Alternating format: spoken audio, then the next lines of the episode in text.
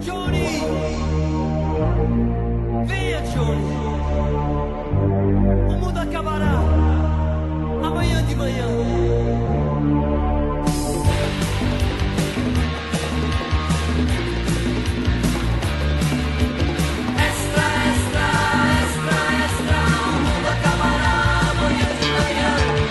Está no ar o Fora do Éden, porque depois da queda a vida vira notícia. Uma produção do Bibotalk.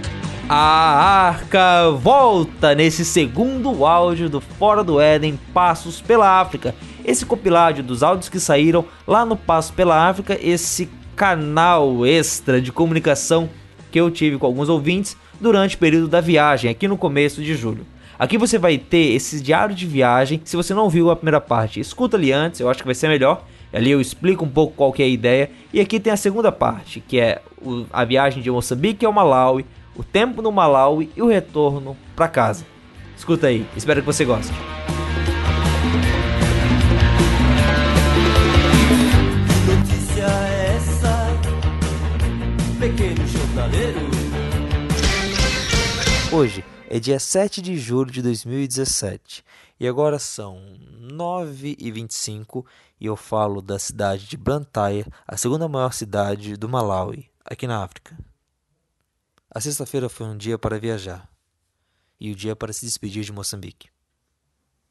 O dia começou bem cedo, ele começou às três da manhã, quando eu e Felizardo, um irmão que veio lá de Ansunjo comigo e que dormiu na base da Jucu em Quelimane, Acordamos e pegamos uma carona com Davidson, o missionário brasileiro que está lá, para ir até a paragem de ônibus, ou lugar onde se pegam os ônibus que vão para outras cidades.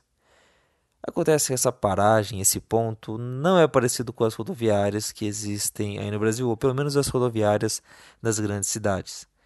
É, a rodoviária é um espaço aberto, de chão batido, onde vários ônibus se acumulam ali, se é, que é, ficam esperando pelos passageiros. O ônibus que nós pegamos não era um ônibus grande, como os ônibus de viagem que temos aí no Brasil. Por ser uma viagem dentro da província, fizemos ela numa minivan. Essa minivan é um ônibus, pensa numa van que tenha quatro fileiras, onde em cada fileira cabem três pessoas.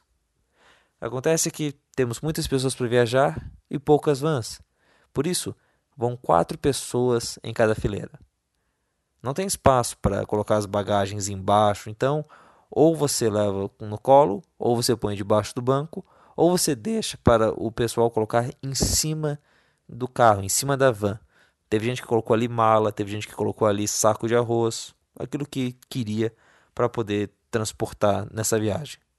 O nosso destino era Milange, uma cidade que fica a mais ou menos 400 quilômetros ali de Quelimane e onde íamos poder seguir pelas estradas para chegar lá e fazer a travessia, fazer a, a, a, a travessia para o Malawi e seguir até Blantyre, a cidade onde, onde vive Kleber e a família dele, missionários brasileiros que estão ali no Malawi. Bom, eu falei que a gente sa... que a gente acordou às três da manhã, saímos da base da Jocum umas 13h15, 13h30 e chegamos lá esperando que o ônibus saísse 4, 4 e meia. Ele só foi sair às 5 e meia da manhã, o tempo que a gente ficou esperando ali e, aí, e esperando o ônibus encher, chegar todo mundo, mas enfim, a gente partiu. É, não demorou muitos quilômetros a gente estar tá andando para que o motorista tivesse que parar o carro no acostamento e ver ali algum problema que estava acontecendo com o motor. Ele, ele parou, abriu o motor, deu uma olhada, tentou ligar o carro, explicou para o pessoal o que, que era, mas ele explicou na língua nativa deles, então eu eu, eu não entendi o que aconteceu. Depois disso, a gente seguiu pelo caminho as, asfaltado por alguns bons quilômetros. As, pouco a pouco, as casas de pau a pique, que são comuns ali em Quilimane, foram sendo trocadas por casas feitas de um, de um tijolo vermelho, um tijolo queimado, pelo que eu ouvi do, o, o pessoal explicar, que é feito com a areia do próprio local lá. A vegetação, que é ali na, no litoral da Zambésia, é abundante e variada, foi sendo trocada por algo mais esparso, por algo mais seco. A gente estava indo então para o interior montanhoso, que faz divisa com o Malawi. E essa poeira, ela não ficou só no ambiente, não, não ficou só ao nosso redor. A gente estava chegando perto da cidade do destino, devia estar uns 5 km ali. E a estrada de asfalto que estava andando, uma estrada boa, uma estrada nova, uh, uma obra nova, uh, parou. A obra ainda não completou todo o percurso desde Quelimane até Milange. E num dado momento a gente teve que. O motorista teve que sair da estrada e pegar a estrada de chão batido. E lá se vão alguns quilômetros da gente é, andando mais devagar, da gente andando num espaço que é mais acidentado. Uh, eu acho que a van estava bem acima do que ela leva, porque cada vez que chegava uma lombada, mesmo na estrada, o motorista praticamente tinha que engatar a primeira marcha para poder subir ela. Então, nesse terreno acidentado, andando bem devagar, às vezes vem carro do outro lado e aí a, a, a van para. O sol também começou a bater no vidro, a esquentar um pouco o ambiente ali dentro. Tanto que uma jovem que estava, uma jovem moçambicana, eu era o único branco na van, né? Uma jovem moçambicana é, colocou a cabeça para fora do vidro para pegar um pouco de ar, para respirar um pouco, para tirar o enjoo. Ou seja, a, a viagem foi ficando bastante de, desconfortável ali. Eu não não estava nem na metade do trecho todo até chegar na casa do missionário aqui no Malawi e já estava pensando, poxa, quando é que vai acabar? Quando é que isso aqui vai terminar e eu vou poder, né, me ver livre disso? Se se eu se eu na quinta-feira estava já ficando melancólico em relação à saída de Moçambique, pensando que teria que deixar aquilo para trás. Durante essa viagem deu para pensar, olha, que bom que eu estou indo, que bom que eu vou me, me ver livre disso. As duas, as, ali pelas 11 horas da tarde a gente chegou em Milange. O ônibus parou em outra paragem, bem parecida com aquela de Quelimane. A gente desceu, pegou as bagagens e logo, os encontramos, e logo encontramos o pastor Zarella. Zarella é o pastor de uma comunidade ali em Milange. Ele é, é, passou um tempo lá em Quilimane, teve contato com alguns irmãos é, que foram abençoados por missionários brasileiros e já faz alguns anos que está cuidando dessa comunidade ali em Milange. Eu me despedi de Felizardo, que me acompanhou desde Ansunj até ali, e a gente trocou é, os dólares para meticais para poder pagar a viagem de volta para Felizardo e também os dólares para Kwacha, que é a moeda aqui do Malawi, que é uma moeda bem desvalorizada. Para você ter uma ideia, cada 200 quechuas correspondem a um real. Em Quilimane, era mais ou menos uh, cada 20 meticais valer um quechua. Então, são moedas bem desvalorizadas em relação ao, ao real. E o, quechua ainda mais que o metical. Então, é, eu encontrei o pastor Zarella, a gente fez a troca do dinheiro, fez a migração e seguiu em frente. E, e uma, uma coisa curiosa que aconteceu foi que quando o, a gente foi, a gente chegou ali na, na, no posto da polícia explicando por que a gente estava saindo de, de Moçambique e tal, depois de ter preenchido o passaporte, um policial perguntou o que eu era e o pastor re respondeu antes de mim dizendo que eu era missionário. Não, é, eu não falei nada na hora, é claro. É, quando você está diante de policiais num posto de imigração, é sempre bom terminar aquilo o mais rápido possível. Mas eu tenho bem claro para mim que eu não sou um missionário. É, assim, é, missionários são as pessoas que, né? Eu eu tô aqui na África essas, essas, essas duas semanas. Se Deus quiser, na sexta-feira que vem já vou estar tá falando de Johannesburgo de novo. No sábado que vem é, já vou estar tá pousando em Florianópolis tarde da noite, mas já vou estar tá na minha cidade. Eu tenho como voltar, né? E vir aqui à África é uma viagem com começo e com fim. Já os missionários, eles não são assim, né? E isso me, me, me fez fi, fi, ficar pensando que fazer uma viagem dessas pode, me, pode nos dar nos deixar ter alguns pensamentos mesquinhos, como esse que eu tive ali na estrada, de pensar o quanto que eu ia, quando que ela ia acabar, porque para quem está passando é isso, né? É uma dificuldade passageira. Talvez seja uma dificuldade que a gente se lembre com, poxa, que aventura que eu passei, nossa, foi uma coisa, né, aquela lembrança. Mas para as duas pessoas que estavam naquela van, provavelmente é o tipo de viagem que eles vão ter que fazer o quê? Toda semana? Todo mês? não é uma experiência pequena que vai acontecer uma vez ou outra, é o dia a dia. Né? Eu posso, a gente do Ocidente pode escolher vir aqui para a África e passar alguns dias em alguma miséria dessas, mas eles não têm escolha. Para eles, a vida é aquela dali. Tipo, eles nasceram em Moçambique, eles, as condições deles são essas. É, não há nada tão romântico nisso, né? As pessoas que nasceram em Assunja, a, a realidade deles é aquela. Eles não têm água, eles é, não têm uma leve eles até a balsa, eles não têm escolha.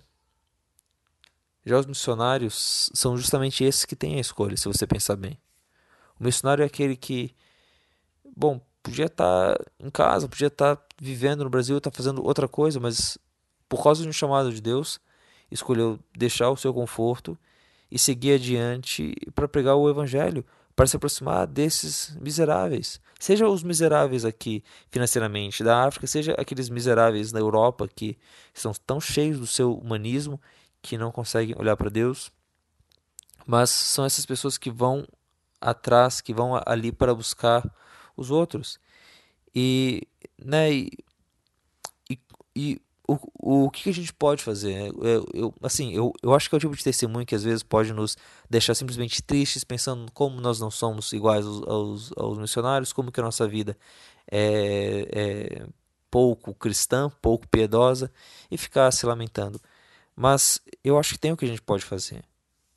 É, a gente pode ajudar eles, a gente pode orar por eles, isso é, é muito importante.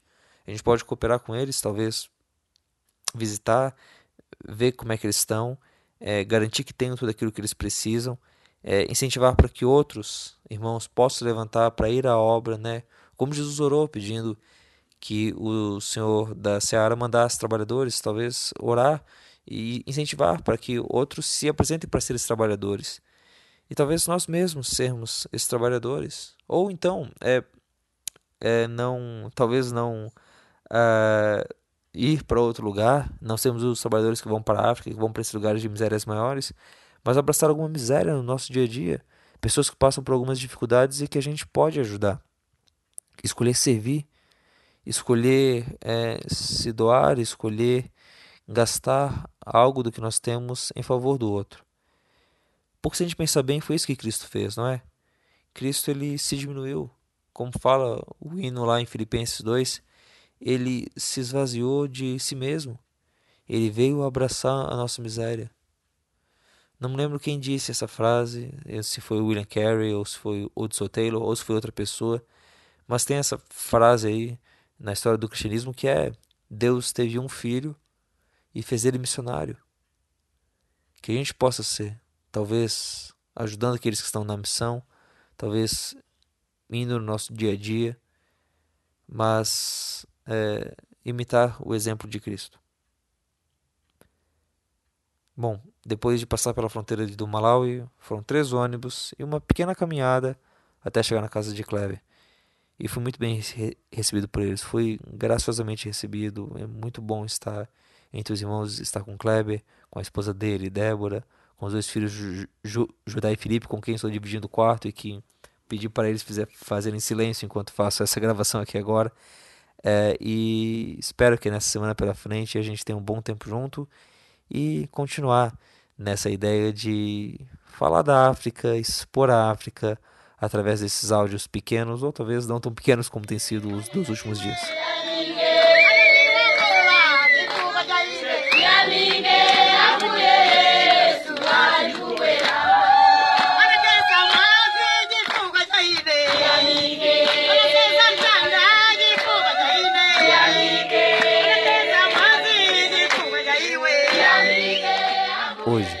Dia 8 de julho de 2017. São mais ou menos nove e meia da noite e eu falo aqui de Blantyre, no Malawi, aqui na África. Bom, nesse sábado a gente chega ao nono dia de viagem, ao oitavo dia aqui na África e ao primeiro dia completo aqui no Malawi. Quando eu estava vindo aqui para o Malawi, se você ouviu é, o último áudio, você viu um pouco como é que estava minha cabeça ali, minha chateação no ônibus com todo o atraso e com todos os, os problemas que a gente teve, eu resolvi eu resolvi pegar ali o celular, aproveitar que ainda tinha rede de sinal de Moçambique e dar uma lida no Malawi, porque confesso para você, eu já tinha feito a viagem aqui, porque já, já tinha pensado em vir para cá por causa dos missionários que eu conheço, que moram aqui, o Kleber, a Débora e os filhos Judá e Felipe, mas eu não, não sabia muito sobre o país, então resolvi dar uma olhada. Nisso, cheguei lá na Wikipédia na informação de que em 2005 o Malawi foi considerado pelo FMI como o país mais pobre do mundo. O país mais pobre do mundo. Aí imagina, né? Eu já tava ali em Moçambique, meio achando, cara, tipo, que tristeza isso aqui, que problema, olha essas estradas, olha esse país, olha essa miséria que eu acabei de ver. E você vê que está indo para o país que foi considerado em 2015, há 12 anos atrás, quase nada, o país mais pobre do mundo. Bom, o Malawi, ele é um país, é, ele é meio enfiado em Moçambique. Como é que eu posso te explicar o Malawi? Pensa que ele é vertical e pensa que ele é fino, ok? Meio como o Chile, assim. Acontece que ele tem um lago, então ele não tem um território todo contínuo. Quer dizer, ele é contínuo, mas ele não é uh, uma, uma linha uniforme de, de cima a baixo. Na parte do norte dele, ele fica com terras um pouco mais a oeste. E na parte de baixo, na parte que eu estou aqui, ele fica com terras um pouco mais ao sul. Esse lago que eu falei é o Lago Nyassa. É um dos maiores lagos aqui da África. Moçambique também faz fronteira com ele. Tanzânia também faz fronteira com ele. E esse lago Nyassa, ele é, ele é um lago grande, 20% da área de do Malawi, ela, ela, ela tem, ela é o lago, né? São, é, são partes do lago que pertencem ao Malawi. O resto da, das áreas que são áreas, as áreas de terra mesmo, é, tem uma área parecida com a de Pernambuco, só que, claro, vertical, não horizontal que nem Pernambuco. E esse lago Nyassa, é, embora internacionalmente a gente conheça ele assim, aqui no Malawi ele é chamado de Lago Malawi. E, e tem esse nome é, não só porque é o nome do país, mas porque Malawi, na língua que é falada aqui no país, significa amanhecer. Por isso que a bandeira do país tem esse sol, amanhecendo o sol, amanhecendo sobre o lago. Outro aspecto que é bem característico aqui do Malawi e que dá para perceber bastante quando se entra por Milange, como eu fiz, são as montanhas dele.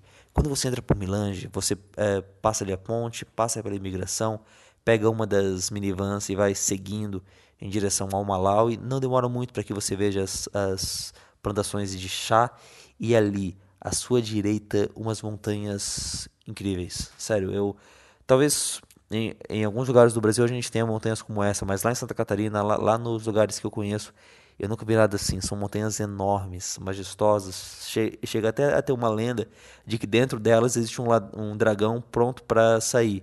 Uh, mas, se aquelas montanhas são um ovo, imagina o tamanho do dragão que deve estar ali dentro. Uh, além do Malawi ser montanhoso, o Malawi, ele em geral, ele tem muitas cidades onde ficam numa altitude maior, como por exemplo aqui a cidade que eu estou, Blantyre. E graças às altitudes maiores e graças ao inverno que nós estamos passando, sim, eu estou passando frio. Então, para o pessoal que fala que na África é sempre clima bom, que para a África nunca é, é, é, sempre calor, eu realmente estou passando frio aqui, estou tendo que puxar cobertas para dormir. Aliás, o nome da cidade, Blantyre, é, ele é um nome inglês, o Malawi teve uma colonização britânica, mas ele se deve há um personagem que é muito importante aqui para a história do Malawi, David Livingstone. Blantyre foi a cidade em que David Livingstone nasceu, lá na Escócia, e David Livingstone foi um cara, eu ainda vou falar melhor dele em outro áudio, mas ele foi um aventureiro missionário aqui na África, explorador, é, é o tipo de cara que você começa a ler a história e você fica animado, é um, um, uma, uma, uma grande figura do cristianismo mundial, e é, é legal saber que a gente tem homens assim nas nossas fileiras. Mas, como disse, vou falar melhor sobre isso em outros áudios. É isso. Hoje, bom, hoje durante o dia a gente acordou cedo para ir junto com a família de Kleber, fizemos uma subida numa dessas montanhas que eu falei ali antes, não foi a grande montanha do, do Mulange e o pico Saptiwa, mas uh, foi numa montanha que fica aqui perto de Blantyre. Foram três horas de caminhada na subida, duas horas de caminhada na descida. cansativo, levamos pouca água, mas um caminho muito bom, poder conversar com o pessoal, poder tinha um senhor em, em, inglês lá muito simpático, falando sobre a política, falando sobre o Brexit, falando um pouco sobre o Brasil também. Foi bem divertido e foi, foi mais ou menos isso o dia. Amanhã a gente vai participar de um culto internacional aqui na cidade, então eu conto melhor para vocês como é que foi esse culto e durante a semana vou falando mais do Malau e conforme ando com o Kleber aqui pelas pelo serviço dele, pelos lugares que ele visita, pelas vilas, é, na, nas, nas que ele trabalha.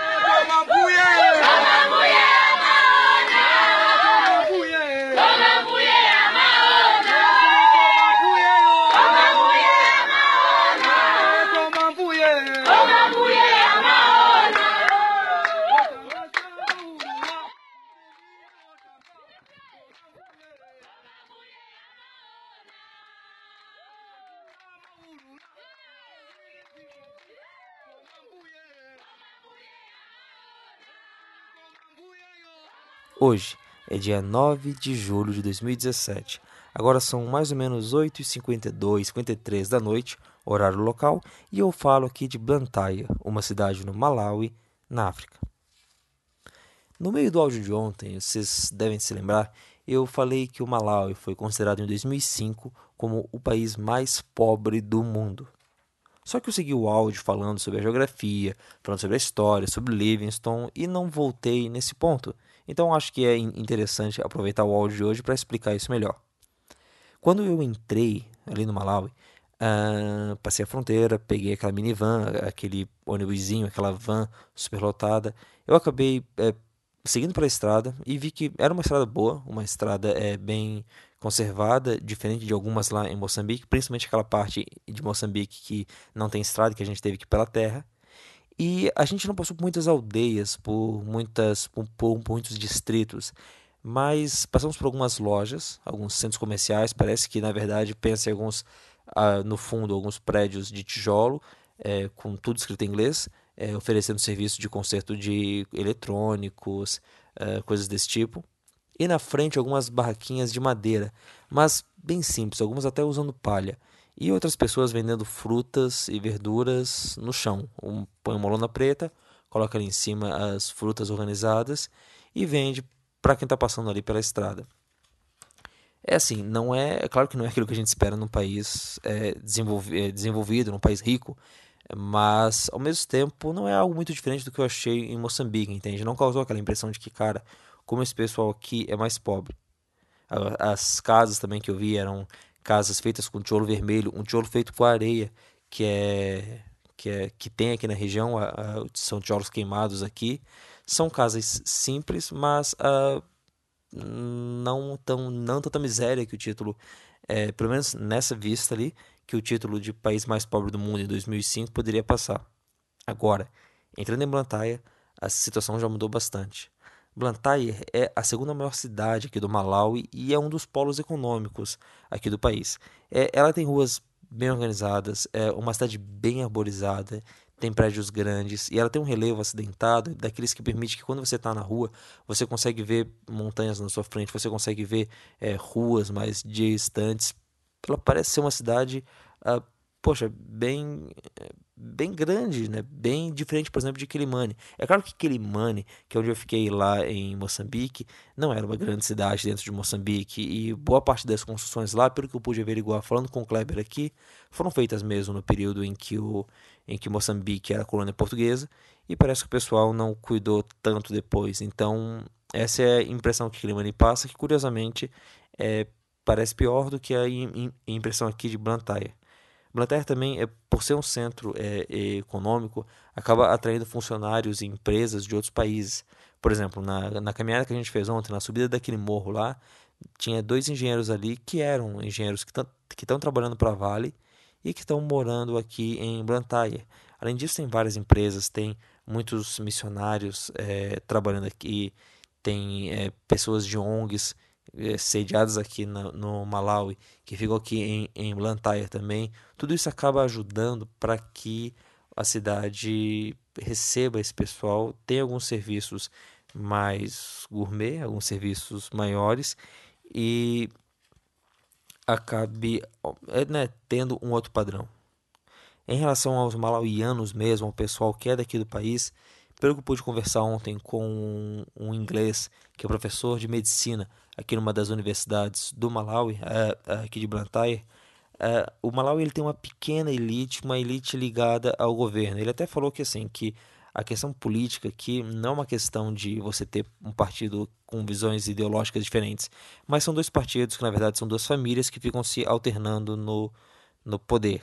Uh, além disso, ele tem uma população majoritariamente pobre, que sem acesso à internet, é, que tem muito acesso aos meios de comunicação como rádio e governo, que são e como rádio e TV, que são influenciados pelo governo, e uma classe média pequena e que se concentra, né, em cidades então aqui como Blantyre ou como Lingongwe, que é a capital do país. Um lugar que eu pude é, ter contato com essa população aqui do Malawi foi no culto hoje. Se você se lembrar, na semana passada, no, domingo, eu mandei aquele áudio falando lá do culto. Tinha até um trecho de uma música do pessoal lá cantando na língua deles, eu imagino que o Schwabo, louvores ao Senhor. O culto de hoje foi numa, numa congregação, a igreja pentecostal da cidade, que é uma igreja com maioria malauiana. Ela tem um pastor canadense e um pastor que é daqui do Malawi, mas que traz muitos missionários tanto por ser. Eu, eu, eu acho que principalmente por ser uma igreja é, centrada na palavra, assim, uma igreja com uma boa pregação, mas também por ser uma igreja que, que acaba tendo muito da forma ocidental.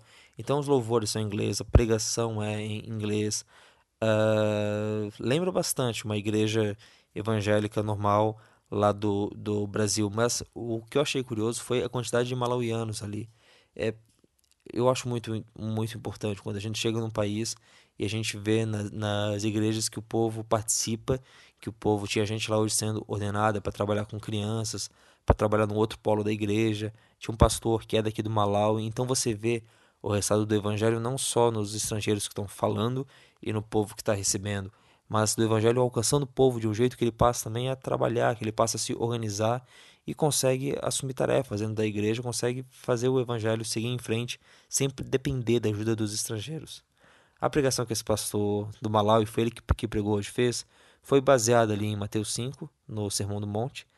E além disso, antes da, do culto, na hora do louvor, ele aproveitou que nessa semana teve o feriado de independência do Malawi, foi no dia 6 de julho, o Malawi se separou da Inglaterra em 1964 e ele comentou de que a gente não deveria só reclamar dos políticos, mas orar por eles, né? Não ficar esperando que a salvação venha dos políticos, mas que a salvação, que a solução viesse de Deus, que tem um poder para entrar dentro dos palácios dos, do, dos governos e mudar aquilo que a gente daqui de fora não pode. E assim, não teve como eu ouvir isso não me lembrar do Brasil, né? De como que a nossa situação política aí principalmente nas duas últimas semanas, parece que algumas vitórias que a gente tinha conseguido caíram por terra, mas que a gente olhe mesmo para que Deus mude, para que Deus uh, haja naquilo que a gente não pode e para que faça com que tenha misericórdia do Brasil de todos os nossos pecados e que a justiça corra como um rio mesmo.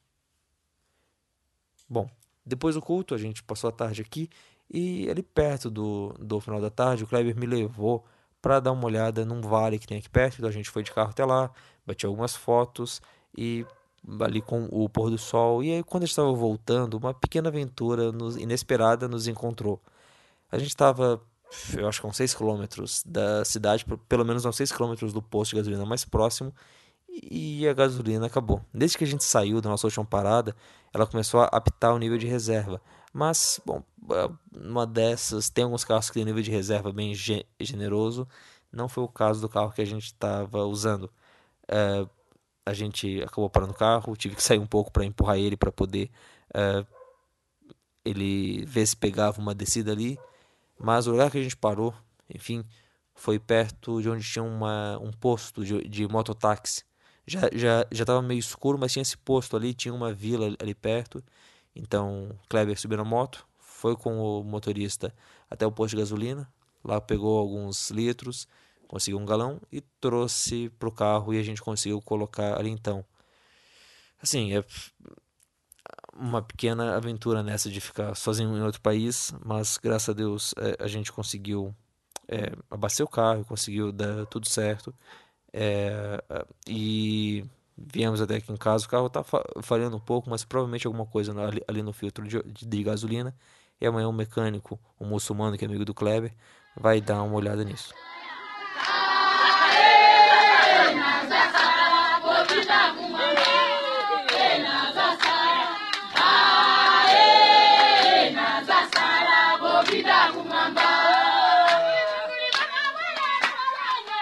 Hoje é dia 10 de julho de 2017. Agora são mais ou menos umas 9h15 da noite e eu falo aqui de Blantyre, uma cidade de, do Malawi, aqui na África. Bom, hoje eu acho que acabou sendo aquele dia que não tem nada assim tão relevante para jogar aqui no áudio. Além de ficar aqui na casa do Kleber, eu saí uma vez ao centro da cidade para pechinchar com alguns mercadores de artesanato ali e, aliás, o, o mecânico veio aqui, viu que o carro não tinha problema, cobrou 40 reais, ainda deu uma limpeza no filtro, então deu, deu tudo certo com o carro dele, apesar da falta de gasolina ontem. E depois saí com a Débora, a esposa dele, é, e com os filhos dela, é, fomos ver a, é, ela foi ver a Lídia, aquela mulher lá que teve filho, que está, que está com problemas, mas uh, parece que a situação dela está melhorando, continue orando por ela. E também aproveitamos para conhecer uma loja de roupas usadas que tem aqui. É pô, uma, uma coisa bem curiosa, mas como disse, acho que não é tão relevante para aquilo que a gente está falando aqui nos áudios do Passo pela África. E acontece que, embora isso tenha acontecido por um lado, por outro, um ouvinte que eu não sei o nome, eu não sei de onde que ele é. Ele falou ali comigo pelo WhatsApp, mas acabou não mandando mais dados. E cara, se você está ouvindo, manda ali novamente que no áudio de amanhã eu te dou os créditos. Pois bem, esse vídeo mandou várias perguntas ali e eu acho que é uma boa desculpa para a gente então falar um pouco sobre o que ele está perguntando. Ele fala sobre, ele pergunta sobre a, a religiosidade na África e cara, realmente essa é uma questão bem interessante. Por um lado, você tem que pensar que aqui na África é muito normal que a religião predominante num país seja a religião dos colonizadores. Então você pensa, lá Moçambique foi colonizado por portugueses, então a presença católica é muito forte no país. Já o Malawi aqui, por exemplo, tem o lance do Livingstone ter sido um cara importante aqui para o início do, da colonização inglesa aqui no país, e também os, os britânicos que colonizaram, então tem uma presença protestante muito forte. Acontece que eu acho que o que acontece é que você tem uma religiosidade muito tradicional, na maior parte dos casos. Né? Tipo, não é porque o país é todo católico que o país é católico sério, não é porque o país é todo protestante que o país é, é, é, é protestante sério, né? Às vezes pode ser uma coisa, uma, uma religiosidade no sentido de atos e gestos sem um significado. Além disso, tem algumas coisas aqui na África, nessa, é, é, com isso você tem umas misturas, alguns sincretismos, e acho que tem dois exemplos que são bem é, claros disso. Um deles é dos profetas. O que são os profetas? Profetas são alguns pastores. Pensa num televangelista, tipo um Valdomiro Santiago, só que com aquele tom de sincretismo que o Universal tem, ou pior. Então, não que o Valdomiro também não tenha muito sincretismo com outras coisas, essa mistura, esse evangélico mais místico. Esses profetas são caras que eles, é, saem por aí dizendo que Deus falou com eles. Tem um, ele é um, um dos caras mais ricos aqui do Malawi. Ele agora mora na, na África do Sul. E para vocês terem uma ideia, o cara ele ele, ele fez um vídeo é, com um truque de imagem ali que parece que ele fez um milagre as pessoas, por não terem acesso à internet, por serem, pelo que o pastor falou, meio ingênuas, acabam aceitando que, cara, esse bicho aí realmente faz milagres. Ele declara a si mesmo como o Major One, é, o maioral, o cara que é o maior que todos. E entre as coisas que ele tem feito, ele tem dito para os fiéis para eles orarem a ele, não a Deus. Ou seja, não é orar a Deus me ajuda, mas é orar, ô profeta, me ajuda. Olha a loucura. Olha a loucura. E tudo isso dentro de um manto, dentro de uma ideia evangélica. Um outro exemplo é o Exército da Resistência do Senhor. Tem um vídeo que ficou bem famoso no YouTube há uns anos que mostra o líder deles, o Cone. E é um exército com uma ideia meio protestante assim, que a pegada deles é vamos implantar um governo baseado nos dez mandamentos, mesmo que para isso a gente tenha que pegar em armas e invadir vilas e matar pessoas. Olha que loucura, é tipo um Isis Gospel, sabe? Tipo, é uma coisa muito maluca. Então, quando você vê que um país africano tem uma presença religiosa de tantos por cento, uh, não acredite cegamente nesses números ou interprete eles. Talvez sejam né, os crentes de IBGE e não crentes de fato. Falando dos crentes de fato, falando do pessoal sério, é, né, a gente fica pensando, será que igreja, as igrejas na África são simples ou são né, bem feitas? Como é que é? Cara, tem de tudo. É, a igreja do Pio, há duas semanas atrás, naquele domingo, eu mandei um áudio do culto que eu participei lá, né, o pessoal cantando na língua deles, tudo. E a igreja, o chão era de cimento, a, as paredes eram de pau a pique, mas o acabamento, né, de, depois, em vez de ser é, barro, era, era de cimento também. É, tinha alguns instrumentos elétricos tal, mas assim, poxa, eu acho que eu não conheço nenhuma igreja lá em Floripa, ou nos outros lugares que eu já pude visitar, que seja mais simples que aquela, sabe? E, por outro lado, a igreja que a gente foi ontem, no domingo dessa semana, que é a igreja pentecostal da cidade aqui, poxa, é, ela fica, ela, ela fica num, num prédio, ela fica no primeiro andar de um prédio, e muito parecida com igrejas evangélicas no Brasil, igrejas evangélicas nos Estados Unidos, sabe? Uh, o culto, em geral, ele é mais animado, o pessoal gosta de dançar, gosta de, de cantar, né? Lá na igreja do Pio foi curioso que che chegou uma hora depois do louvor em que foram se apresentar os corais. Então, né, eu, não é assim, as pessoas vão lá para frente, se reúnem e ficam cantando, mas ela já vem dançando de trás, um passo assim, tipo, vai batendo o pé no chão e vai andando para frente. Desculpa. E aí as pessoas elas vão andando, chegam lá na frente, vão cantando, uma coisa bem curiosa, bem curiosa. Por isso, os cultos aqui acabam tendo muitas vezes de 3 a 4 horas de duração. O pastor Israel falou que já participou de culto de 8 horas de duração. Aliás, sobre os cultos lá em Moçambique, por causa da presença católica forte, eles são chamados de missas. Então, quando o pessoal convida o outro para ir ao culto, para ir à celebração protestante, eles convidam para ir à missa. Ou seja, pum, eu acho que os ouvintes católicos vão gostar dessa desse detalhe aí sim eu fui a uma missa aqui já então se no culto é se no, no culto ali nessa igreja mais nacional nessa igreja mais de moçambicanos lá é assim já o culto ali, na igreja internacional é muito parecido com uma igreja evangélica novamente aí do Brasil ali dos Estados Unidos agora uma coisa curiosa que ele comentou aqui é que essa animação ela também tem presença até na igreja presbiteriana, que é forte aqui no país. Ou seja, a gente tem aqui presbiterianos animados, o que talvez para algumas pessoas soe bem é estranho, né? Tipo, pelo menos comparado com os alguns presbiterianos que a gente conhece aí no Brasil. Saindo então dos protestantes, a gente pode, eu acho que é importante falar também dos muçulmanos. É, no norte da África e no litoral leste, ali pegando Moçambique, a presença muçulmana é muito forte, a presença muçulmana não é de hoje. No norte mesmo, a boa parte da população é é árabe mesmo, né? Tanto que o pessoal fala que o norte da África é a, é a África branca e o sul da África, é, abaixo do Saara, é a África negra. Então, o islamismo é muito forte ali no Egito, na Líbia, na Tunísia, são países tão muçulmanos quanto os países do Oriente Médio.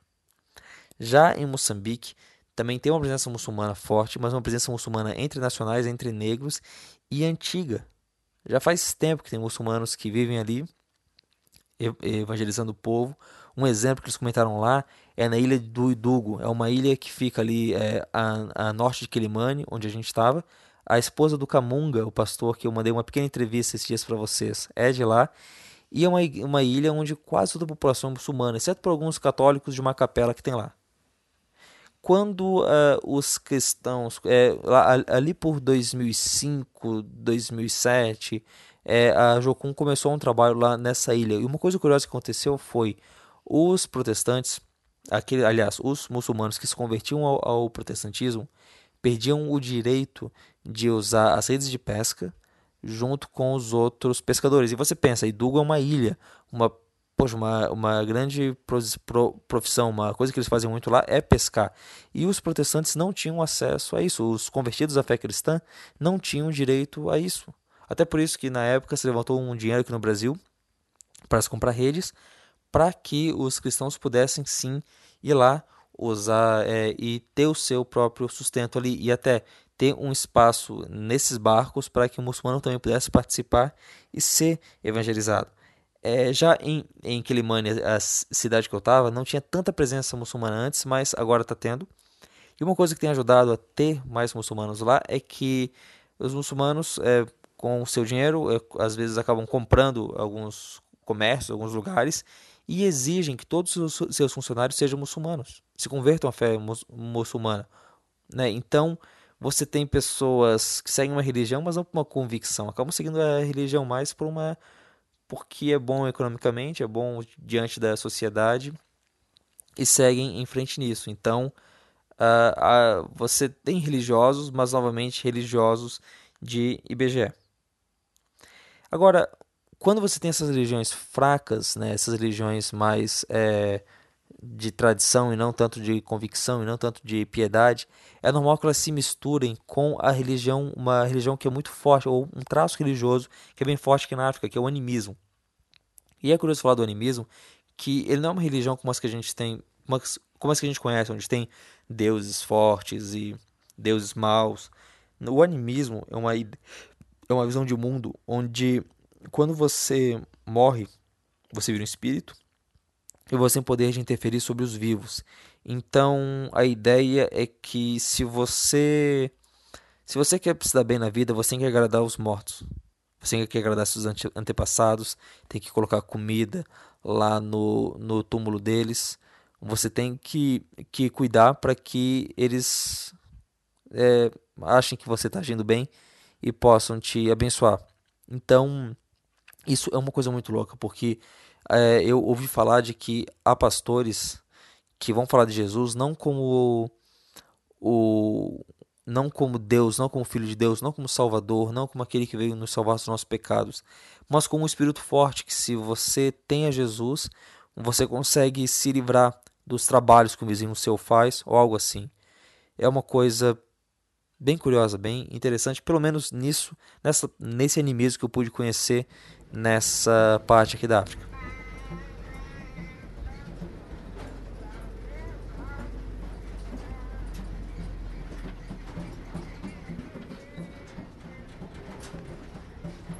Hoje é dia 12 de julho de 2017. Eu falo aqui de Blantyre, no Malawi, aqui na África. Depois de alguns dias eh, passando aqui na cidade grande, uh, ontem pude visitar ali a igreja presbiteriana, que é, que da, da, da missão que teve a participação do Livingston aqui na fundação dela. David Livingston, esse missionário fascinante escocês que desbravou a África e que foi muito importante para o estabelecimento de missões aqui no interior dela.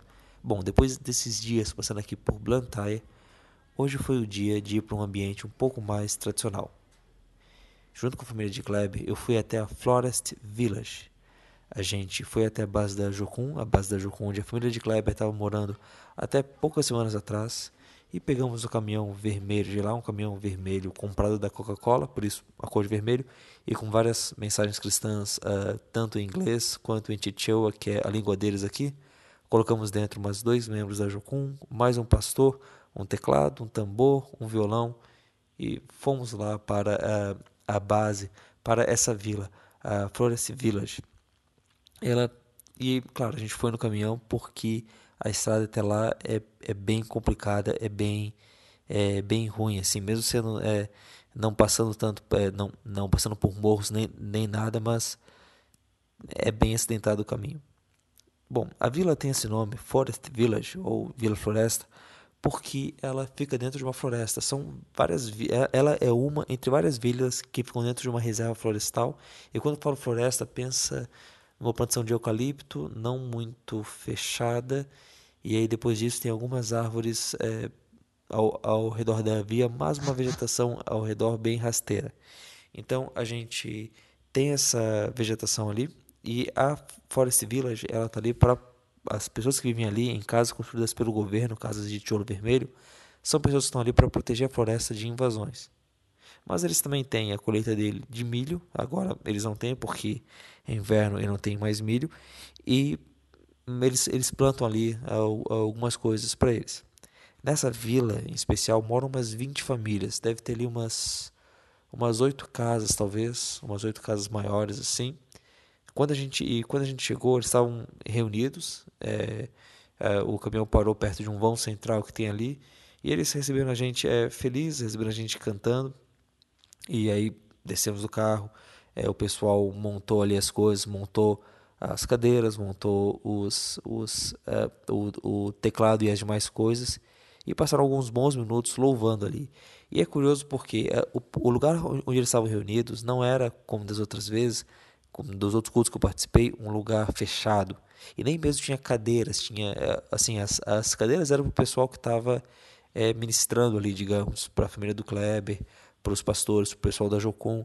Agora, o povo hum, ficava ou sentado no chão durante o ensino, ou em pé cantando sem nada de, é, é, entre eles assim. Isso parece que deixa eles mais soltos, mais animados, sabe? Pessoal dançando, pulando, uh, bem, bem bonito assim, ver eles uh, participando ali. Então né, teve o culto, o teclado acompanhando e eles cantando bastante uma, o tipo de canção. Vocês, vocês vão ver no áudio que eu vou, que vai ter, vai ter aqui também o segundo áudio desse dia, que eles, alguém fala uma coisa e eles respondem todos em, em coro. Depois que teve o culto, então teve um estudo bíblico. E aí foi interessante, porque Kleber separou eles em cinco grupos e separou o capítulo 12 de, Marcos em cinco partes e deu uma parte para cada grupo. E a tarefa deles era pegar cada grupo ler essa parte e comentar ali né, o que que tava, o que, que tinha lido. O curioso é todo mundo lê, só que lê em Chichewa. A língua oficial do Malawi é o inglês, até porque o Malawi foi colonizado, então é, é uma ex-colônia britânica.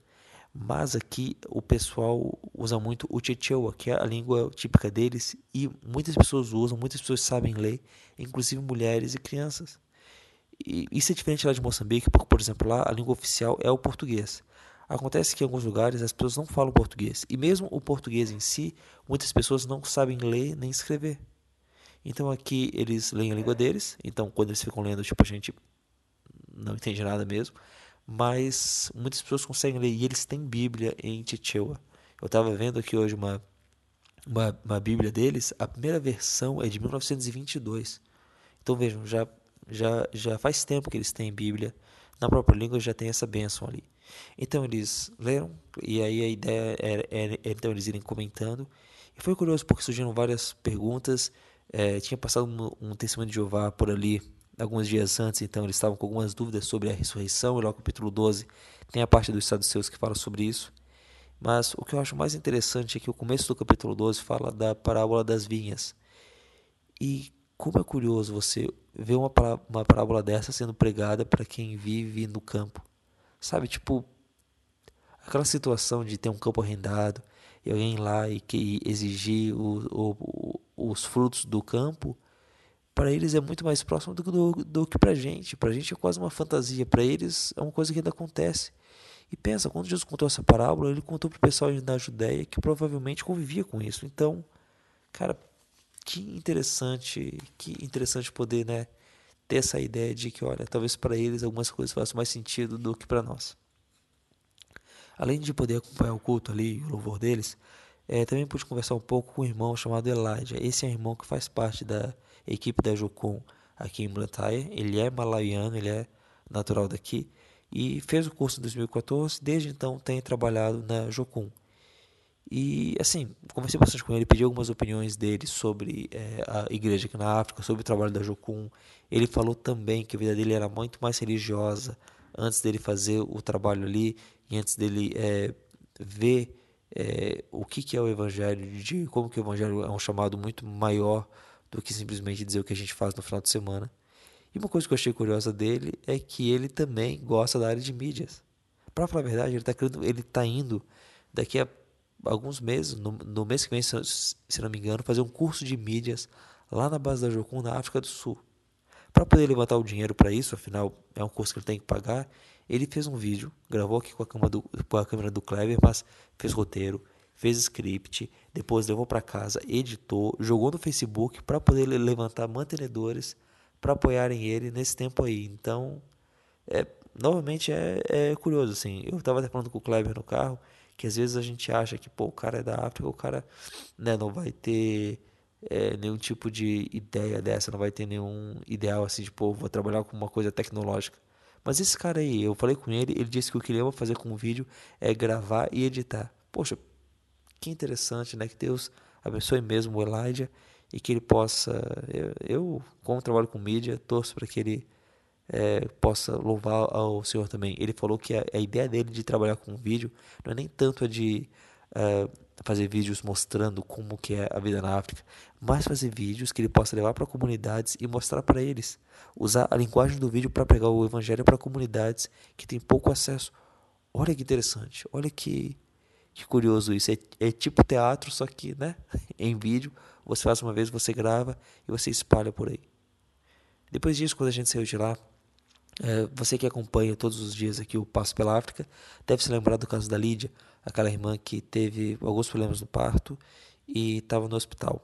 A gente foi visitar ela e ela tá com alguma anemia, tá meio fraca, mas é, o risco de vida que ela sofria já estava melhor, então já estava menor, então é, o risco de morte, aliás.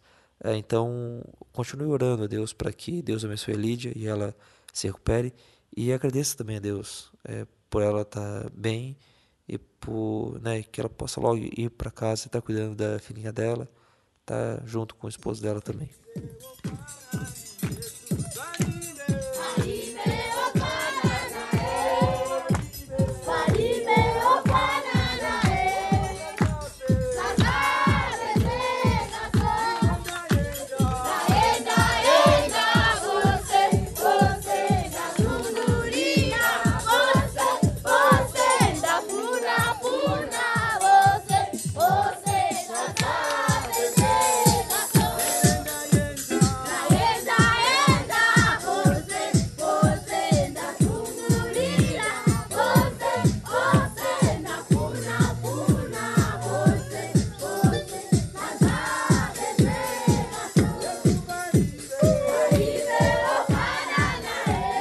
Dia 12 de julho de 2017, já estamos chegando no final da viagem e agora são 8 horas e 13 minutos, horário aqui de Blantyre, no Malawi, na África. Bom, a viagem está chegando ao fim.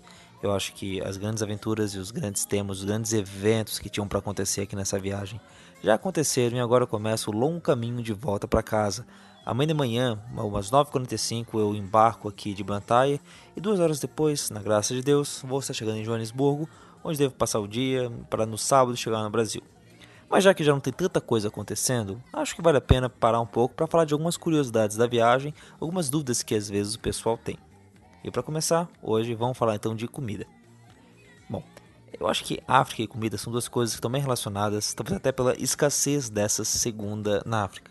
Uh, né? Quando a gente vem pra África, é bem comum o pessoal fazer aquela piada super criativa de, ei, come bastante antes, porque lá você não vai ter comida.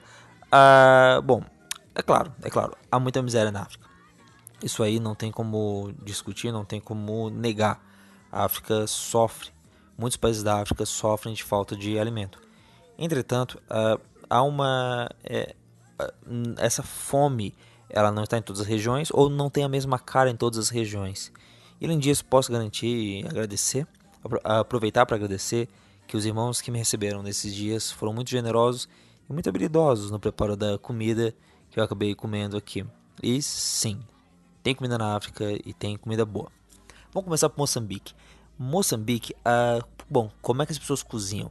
Na cidade talvez não seja tão diferente de como é uh, aí no, no Brasil. Talvez alguns equipamentos de menor qualidade é, ou às vezes mais dificuldade em achar alguns ingredientes. Mas lá em Ansum, já que ela havia a, aquela ilha lá no Rio, que é, era, era mais tradicional, tinha casa onde nem é, energia elétrica tinha, a casa do Felizardo, onde eu fiquei, não tinha energia elétrica. Bom, lá em Ansum, as pessoas, é, a Linda, esposa do Felizardo, tinha uma, um, um fogãozinho onde fazia algumas coisas, onde é, assava bolo, assava pães ali dentro do, do forno, mas algumas coisas ela cozinhava numa, num pequeno fogareiro que ela usa no chão. Então é um fogareiro, normalmente fica no, atrás de, de casa, debaixo de um, de, um tel, de um telhadinho, mas numa área aberta. E ali ela vai cozinhando, vai, vai cozinhando, vai fritando. Uh, o que ela fazia bastante era peixe, eles comem bastante peixe lá em Assunge. E em Quelimane em geral, porque é litoral, fica perto do mar e o peixe é muito barato. Eles têm um peixe lá, o carapau, que é é bem barato e, bom, o pessoal acaba é, comendo bastante por causa disso, porque você não precisa gastar tanto para para poder comer. Mas ali na, na Zambésia, ali em Quilimane, eles também têm o frango da Zambésia. Aliás, a, a região de Quilimane, a região de Ansuns, ela foi uma produtora muito forte de coco, até que veio uma praga que acabou uh, acabando com isso, que acabou uh, matando os coqueiros lá. Mas essa produção de coco, ela pelo que eu vi, ela influenciou bastante a culinária ali da região. E o frango da Zambésia é um exemplo disso. É um frango assado, só que ele vai tendo um molho de coco que vai sendo colocado ali enquanto ele vai sendo girado no fogareiro e que deixa um gosto. É um, um molho com frango, um, um molho com alho, com coco. Fica uma delícia, sério. Fica uma coisa assim, bem, bem diferente dos frango assados, as, as televisões de cachorro que tem no Brasil aí. Uh, eles também né, têm os peixes, eles também têm o siri. A gente, da, da outra vez que eu vim aqui, é, eu pude comer ali um, um caranguejo, aliás, cozido. É uma delícia, é uma coisa bem bem boa mesmo. Os peixes que eles fazem também, no meu último dia lá em Ansuns, eu almocei na casa do pastor Máquina, ele convidou para ir lá e, uh, e ele de demorou um pouco a chegar da cidade, eu acompanhei ali do lado da esposa dele, Benedita, como que ela fazia para cozinhar o peixe. Ela, ela cozinhava na grelha, virando um lado, depois virava o outro, passando esse molho do coco ali. Ficava um peixe bem sequinho, eu, eu gosto de comida mais seca e muito bom. O arroz também, que eles é, ali na região deles, eles fazem muito arroz. Aliás, eles, eles colhem muito arroz em, Ansuns, tem grandes plantações de arroz lá. Então, a, a comida básica é o arroz e o peixe, eles comem bastante arroz. É, é, a gente brincava que o prato de moçambicano é aquele prato bem farto, aquele prato bem cheio.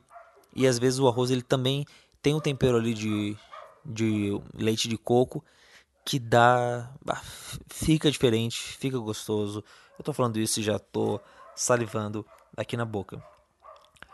E, e boa parte da alimentação deles, ela é, pelo menos daquilo que é plantado, ela vem de pequenas agriculturas que cada família tem, as chamadas machambas. E às vezes não são nem perto de casa, sabe? Às vezes fica alguns quilômetros até da casa da pessoa e é ali que ela vai plantar o arroz, é ali que ela vai plantar pequenas coisas. É, é uma. Principalmente em Ansuns, onde boa parte das pessoas são desempregadas, onde elas não têm acesso a trabalho, não tem acesso a salário, a comida que elas comem muitas vezes, a comida do ano todo vai vir daquela colheita do arroz que elas vão fazer durante alguns meses. Então acaba tendo um peso bem importante para a alimentação deles. Aqui no Malawi, é, já faz uma semana que eu estou aqui, é, pelo que eu pude perceber, o foco deles não é tanto no arroz, mas é mais no milho. Eles plantam também bastante milho. Agora, nessa época do ano, não é época de plantação de milho, então a gente chegou aqui tá tudo morto, né? Tá todo. E assim, é, plantam milho e muitas vezes não planta mais nada além disso. E também pelo Malawi ser um país pequeno, ser um país que não tem um, um grande litoral, uh, o lago Malawi parece que não dá tantos peixes assim para comestíveis, então ele importa muita comida, o que acaba fazendo com que algumas vezes ela fique mais cara.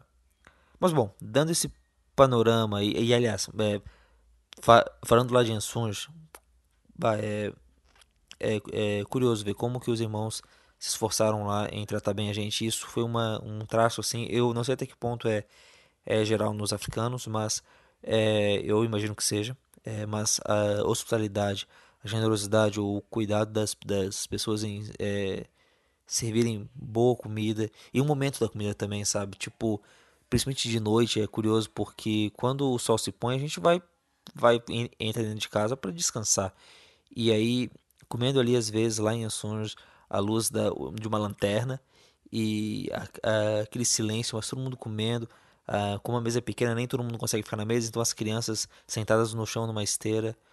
É, é bem simples, mas uma comida muito gostosa e, e uma experiência muito boa. Muito bom poder compartilhar dos irmãos assim. Mas bom, é, dito isso, uh, você deve estar se perguntando, tá, mas e, e aquela questão de fome que eu sempre ouvi falar? Eu vou ter aqui alguns pontos que eu acho que explicam um pouco isso. Em primeiro lugar, Uh, como eu, falei antes, como você deve ter reparado, eles muitas vezes são muito monoculturistas. Eles têm uma cultura de alimento, eles têm uh, uma plantação que eles fazem e é só aquilo dali. Faz o arroz, acabou o arroz, não faz mais nada. As outras coisas eles acabam pegando, eles acabam é, é, comprando às vezes, mas muito focados em uma coisa. E, e é curioso porque uma das, das formas de desnutrição é que eles comem somente um tipo de alimento e não comem outros e acabam uh, não tendo outros nutrientes que outros alimentos trariam, né? Ele só come arroz, ele vai ter os nutrientes do arroz, mas não os nutrientes que um milho traria, não os, nos, os nutrientes que um legume traria. Então, às vezes, em alguns lugares, mesmo tendo uh, bastante milho ou tendo bastante arroz, mas é só isso que tem. Então, acaba gerando uma desnutrição, acaba é, é, é, contribuindo para a fome. Uma outra coisa que, uh, por ser uma cultura, uma, um pessoal às vezes muito focado no, é, no alimento, na agricultura, são muito vulneráveis ao clima. Por exemplo, em Ansunge, quando a gente é, teve aqui há dois anos atrás, é, eles a colheita de arroz estava bem boa. O Felizardo disse que no ano normal eles colhem 10 sacos de arroz.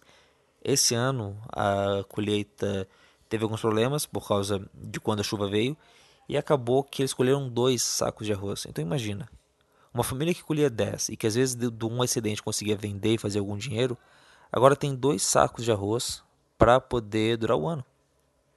Então, a sugestão ao clima pode fazer com que isso ali em, em Moçambique, que é um lugar onde o solo parece que é bom, onde eles plantam direto, onde tem chuvas. Agora imagine em regiões mais perto do Saara ou em, ou em regiões onde o solo não é tão bom, uh, ou que eles não têm estrutura para irrigar o solo ou algo do tipo, como que essa dificuldade aumenta.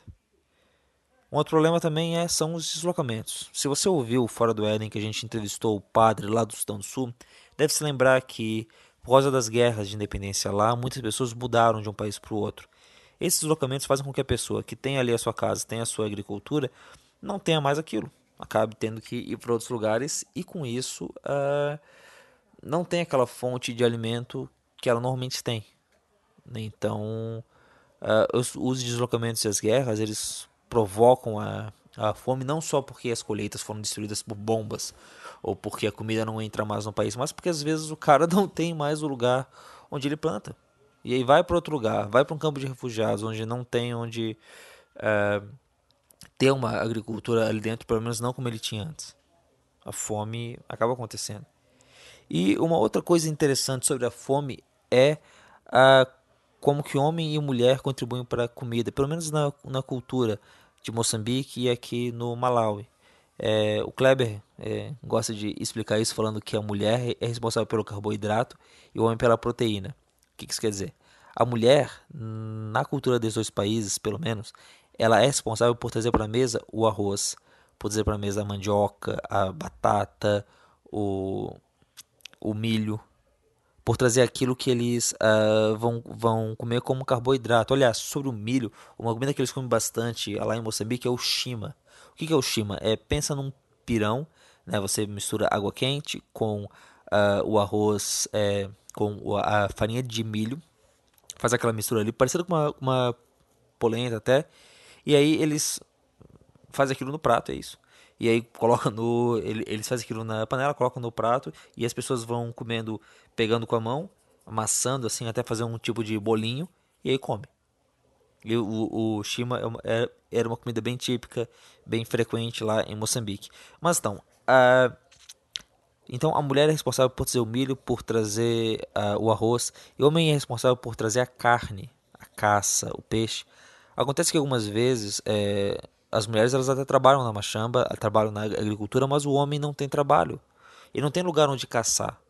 Então a casa pode ter até o carboidrato, mas não ter a proteína, porque o homem, porque alguns homens é, não têm por um lado onde caçar e alguns homens também não vão atrás de prover para as famílias, é, seja trabalhando, seja fazendo de, de algum modo eu me lembro de às vezes passar por algumas casas lá e ter pessoas, os caras sentados no sofá o dia todo, entende?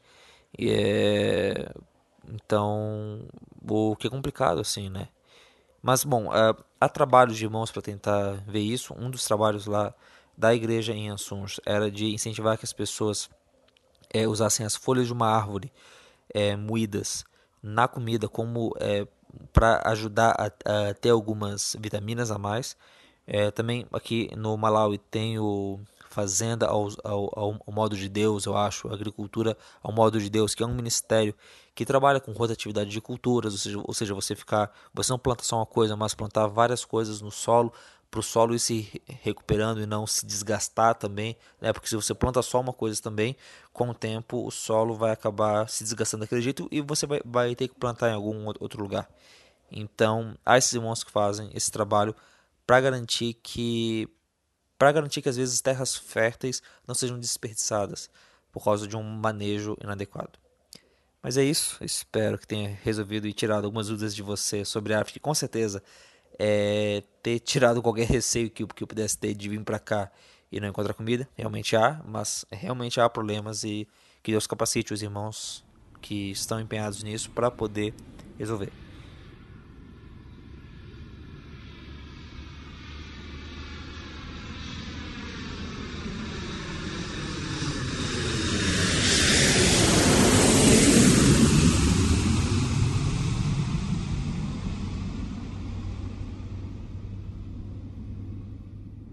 Hoje é dia 15 de julho de 2017.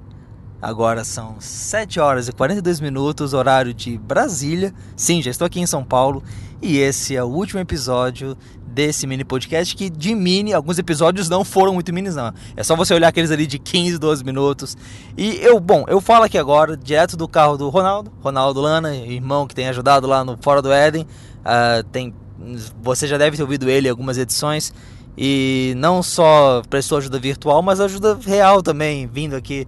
Me pegou ali no aeroporto de Guarulhos, a gente saiu para comer alguma coisa no shopping e agora estamos quase chegando aqui no aeroporto de Congonhas, por isso o áudio mais curto para terminar antes da gente chegar ali.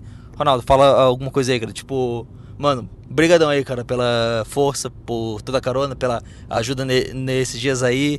Se você não sabe, ouvinte, é, tem quando eu falo no começo, o pessoal do Fora do Éden produzindo, é porque eu gravava, mandava e eles que publicavam no WhatsApp, no Facebook, no, no, no Telegram, uma equipe de apoio bem importante que infelizmente não ficou tão conhecida. Mano, obrigadão pela força. Não precisa agradecer, é uma honra poder ajudá-lo aí nessa última parte da viagem. Sempre que precisar, estaremos por aí. Pois é, bah, obrigado, cara. Mas é isso, ouvinte. Não, não tem muito o que dizer. Graças a Deus a viagem de volta foi tranquila. Ontem eu é, ontem de, de, manhã saí lá do Malau e passei bem ali pelo aeroporto. Uh, cheguei a jo Johannesburgo. Hoje de manhã peguei o voo para São Paulo. Voo longo, 10 horas. Um pouco. Uh, o avião não estava assim, né? É, tão suave. O, é, pegamos um pouquinho de turbulência no caminho, mas deu para passar tranquilo, chegamos bem aqui. E é isso. É, é, Ronaldo, você comentou que hoje, cara, você ouviu eles meio que em sequência, assim. Como é que foi a, a sensação para ti de ouvir esses programas todos tal? O que, que, que te chamou a atenção? É uma coisa que eu recomendo que todos façam agora. Eu fiz hoje de manhã, baixei todos os áudios e fui escutando na sequência.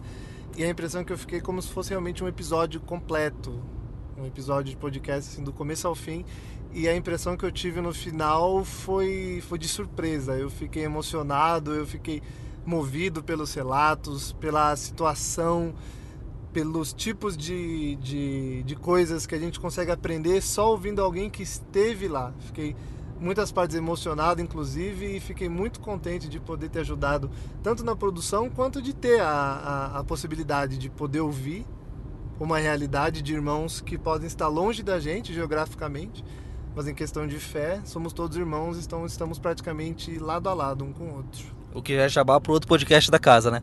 Mas, mas cara, é, eu, eu acho que essa é uma coisa muito interessante de poder ir para outro lugar assim. É você ver, né? Eu até comentei isso algumas vezes nos áudios que é Deus tem filhos diferentes de nós, né? Deus não é todo mundo igualzinho, filho de Deus Uh, é, igualzinho no sentido de que todos falam a mesma língua, de que todos se vestem igual, de, de que todos se, se cultuam a Deus da mesma forma, mas há uma variedade, há uma diversidade nisso e ela é, é muito bonita e ela eu não sei, ela, ela me enche de uma humildade em poder olhar para aqueles que são diferentes de mim. Aliás, ela deveria me encher e segundo a graça de Deus, aos poucos ela vai fa fazendo isso, mas o, eu acho que o efeito certo seria, poxa, é, que eu tenha misericórdia, que eu tenha amor, que eu tenha carinho, né, que eu estenda o braço de amor para para esses irmãos e que eu louve a Deus, que é um Deus tão grande, que é louvado por línguas que eu nunca vou entender e ele se alegra em ouvir cada uma delas. Mas é isso, a gente já está chegando aqui. Eu não, não conheço nada de São Paulo, então não posso descrever para você o caminho que está fazendo, mas as plaquinhas estão dizendo cada vez mais que estamos chegando aqui em, em Congonhas. Às 10 horas pego o voo para Floripa, chego lá às 11 e assim a gente termina. Agradeço muito a você que, que acompanhou até aqui. Eu vou passar um outro áudio depois com o nome do pessoal que acompanhou, o nome do pessoal que deu ali no WhatsApp, no Telegram. Olá, continuando o áudio anterior, então agora vamos para os agradecimentos às pessoas que acompanharam a gente nesses dias. Eu pedi ali no grupo do, do Passo pela África, do WhatsApp, que o pessoal comentasse o que que, é, o que, que é, os nomes para eu, eu poder citar aqui. Então eu vou ler aqui aqueles que ajudaram. Uh, o João Mário nos acompanhou, o Ricardo Mota lá de Portugal, querido irmão, Sérgio Lira, de Uberlândia, Minas Gerais, a Rebeca Lima, o Davi Nunes, que deixou claro que é Davi que se pronuncia, não David, o Samuel Coelho, o Gustavo Traz, esse aqui eu conheço, é amigo meu, o Fábio, lá de Porto Alegre, o Jefferson Lacho, uh, o Pedro Henrique Ribeiro, deixa eu ver se encontro mais alguém aqui, o João Mário, não sei se já falei, o Sérgio também nos acompanhou, Moisés, Enoque Alves, teve alguns aqui que uh, não colocaram o nome, mas é, no, nos acompanharam de qualquer modo. Se você nos acompanhou nesses dias, muito obrigado. Vamos agora lá para o Telegram, que eu acho que vai ter um pessoal que estava acompanhando lá que também já foi lido aqui. Deixa eu abrir. A gente tem o Elber Martins, o Sael Dias, o Borba, o Adriano, o Gabriel Gomes, o Thiago Skid, a Bárbara Helena, o Harrison Coutre, o Ricardo Mota, de novo, Felipe Biso, o Kleber Jesus, Vlad Santos, Grayson William, a Silvana Silva, o Wellington Leal e Andréa Menezes. Para todos vocês aí, muito obrigado por terem acompanhado nesses dias e com isso a gente realmente finaliza eh, o Passo pela África, mas talvez a gente volte aí com outro podcast ainda nesse tema em breve. Abraços, Deus abençoe, muito obrigado pelas orações, muito obrigado pela companhia nesses dias e voltamos uma próxima, ou se não, voltamos para o Fora do Éden quinzenal que sempre tem aí. Abraços, muito obrigado e tô chegando em casa.